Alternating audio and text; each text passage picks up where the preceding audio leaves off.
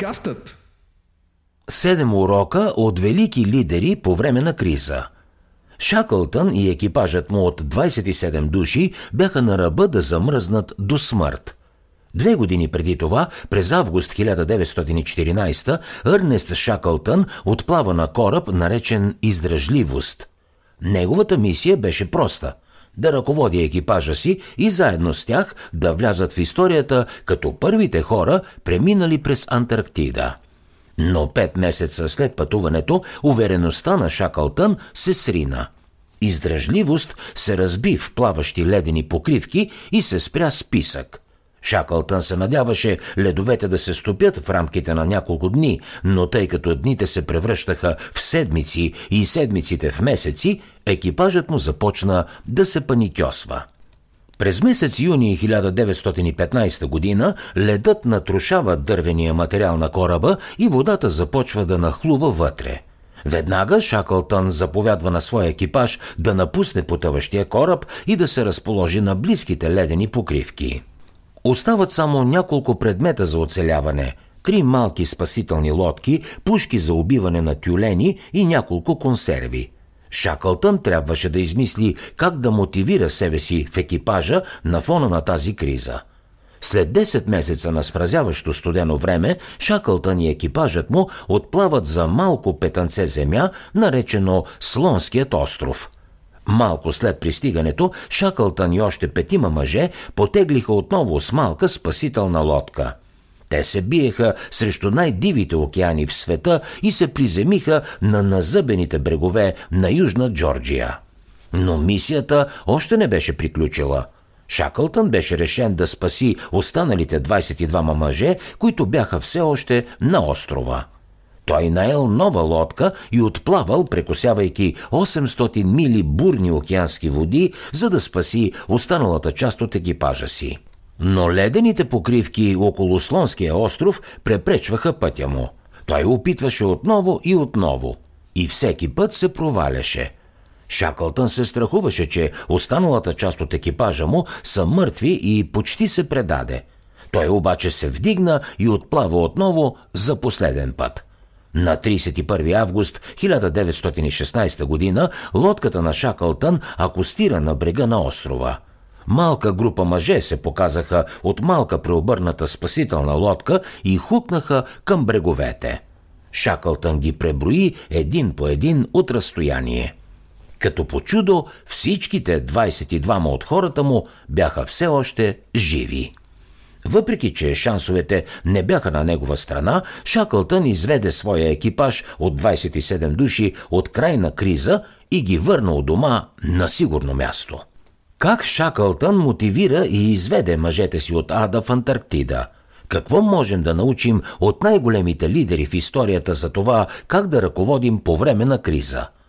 Лидерство по време на криза – през цялата история се появявали велики лидери, които са извеждали хората от опустошителни кризи. Ебрахам Линкълн, Фредерик Дъглас, Мартин Лутер Кинг младши и Махатма Ганди са някои примери за такива хора. Ето седем урока, които можем да научим от великите лидери в историята за това как да водим и да мотивираме другите по време на криза. Първи урок – сблъсквайте се с страховете си. В своята автобиография «Разказ за живота на Фредерик Дъглас, американски роб», Дъглас разказва историята на напрегнатата си конфронтация с Едуард Кови, чиято работа била да чупи волята на непокорни роби.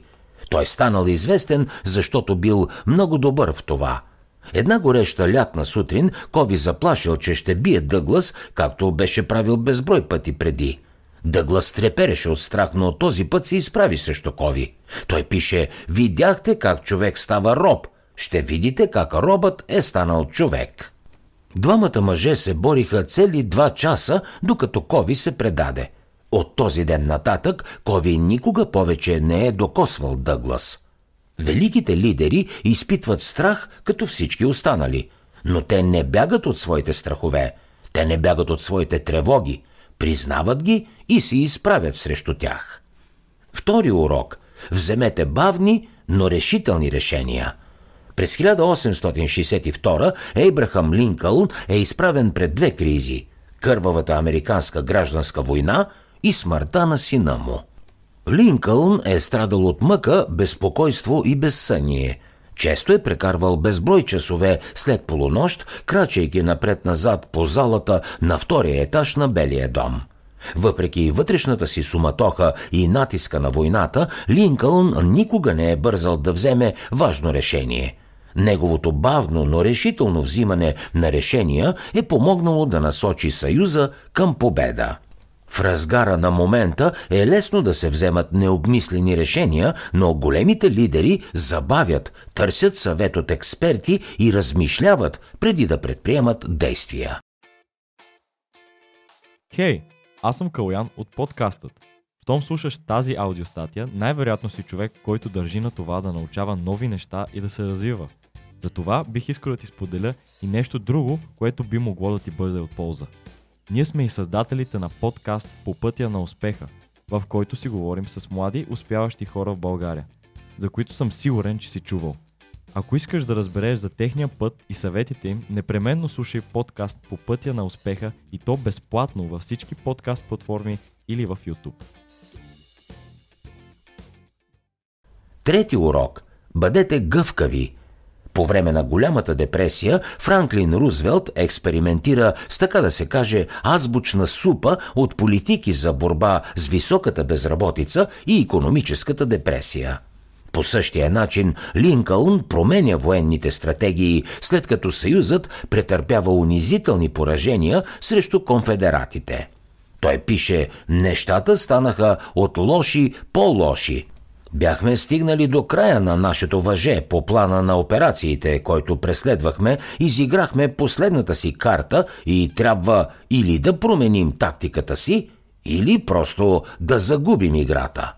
За да спечели войната, Линкълн вербува нови генерали и издава прокламация за освобождаване. Великите лидери са гъвкави – те са готови да се адаптират и да променят плановете си, като същевременно държат поглед върху целта. Четвърти урок – вдъхновявайте другите чрез думи и действия. През 1940 година, когато Великобритания застава сама срещу Адолф Хитлер, Уинстън Чърчил произнася една от най-вдъхновяващите речи в историята на кралството – Чърчил заявява, ще продължим до края, ще се бием в моретата и океаните, ще се борим с нарастваща увереност и нарастваща сила във въздуха, ще защитаваме нашия остров, каквато и да е цената.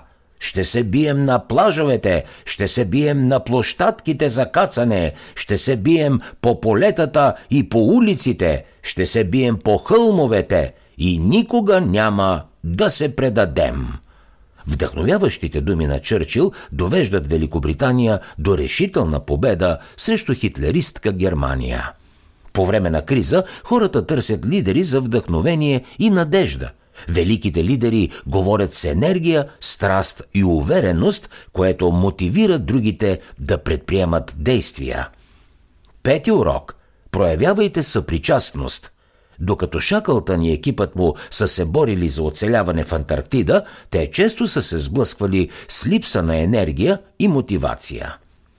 За да се справи с това, Шакълтън говорил всеки ден с всеки от хората си. Те обсъждали любимите им хобита, споделяли си истории и играели на карти – Веднъж, когато хората му били нещастни, Шакълтън поръчал двойни дажби храна в продължение на 4 дни, за да вдигне ниския морал. Емпатията облегчава страха и безпокойството по време на криза. Великите лидери използват емоционална интелигентност, за да се преживеят и да помогнат на останалите да се справят с страховете си и с вътрешните си битки. Шести урок. Дайте ясни инструкции – въпреки, че Мартин Лутър Кинг, младши, е най-известен със своите вдъхновяващи речи, той също е бил изключителен в даването на ясни инструкции по време на криза. Класически пример са инструкциите на Кинг за ненасилствени протести по време на движението в Бирмингам. Успешната кампания проправя пътя за десегрегация в Бирмингам и закона за гражданските права от 1964. Подобно на Кинг, Шакълтън също дава ясни инструкции. Веднага след като корабът потънал, Шаклтън създал дневен списък и инструктирал хората си да се придържат към рутина. Всеки ден екипът му бил упражнявал, общувал, играел игри и правил презентации. Никой не бил самотен или изолиран. Тази рутина и другарство помогнали на отбора да остане мотивиран и да оцелее в кризата. И седми урок – оставете егото си на страна.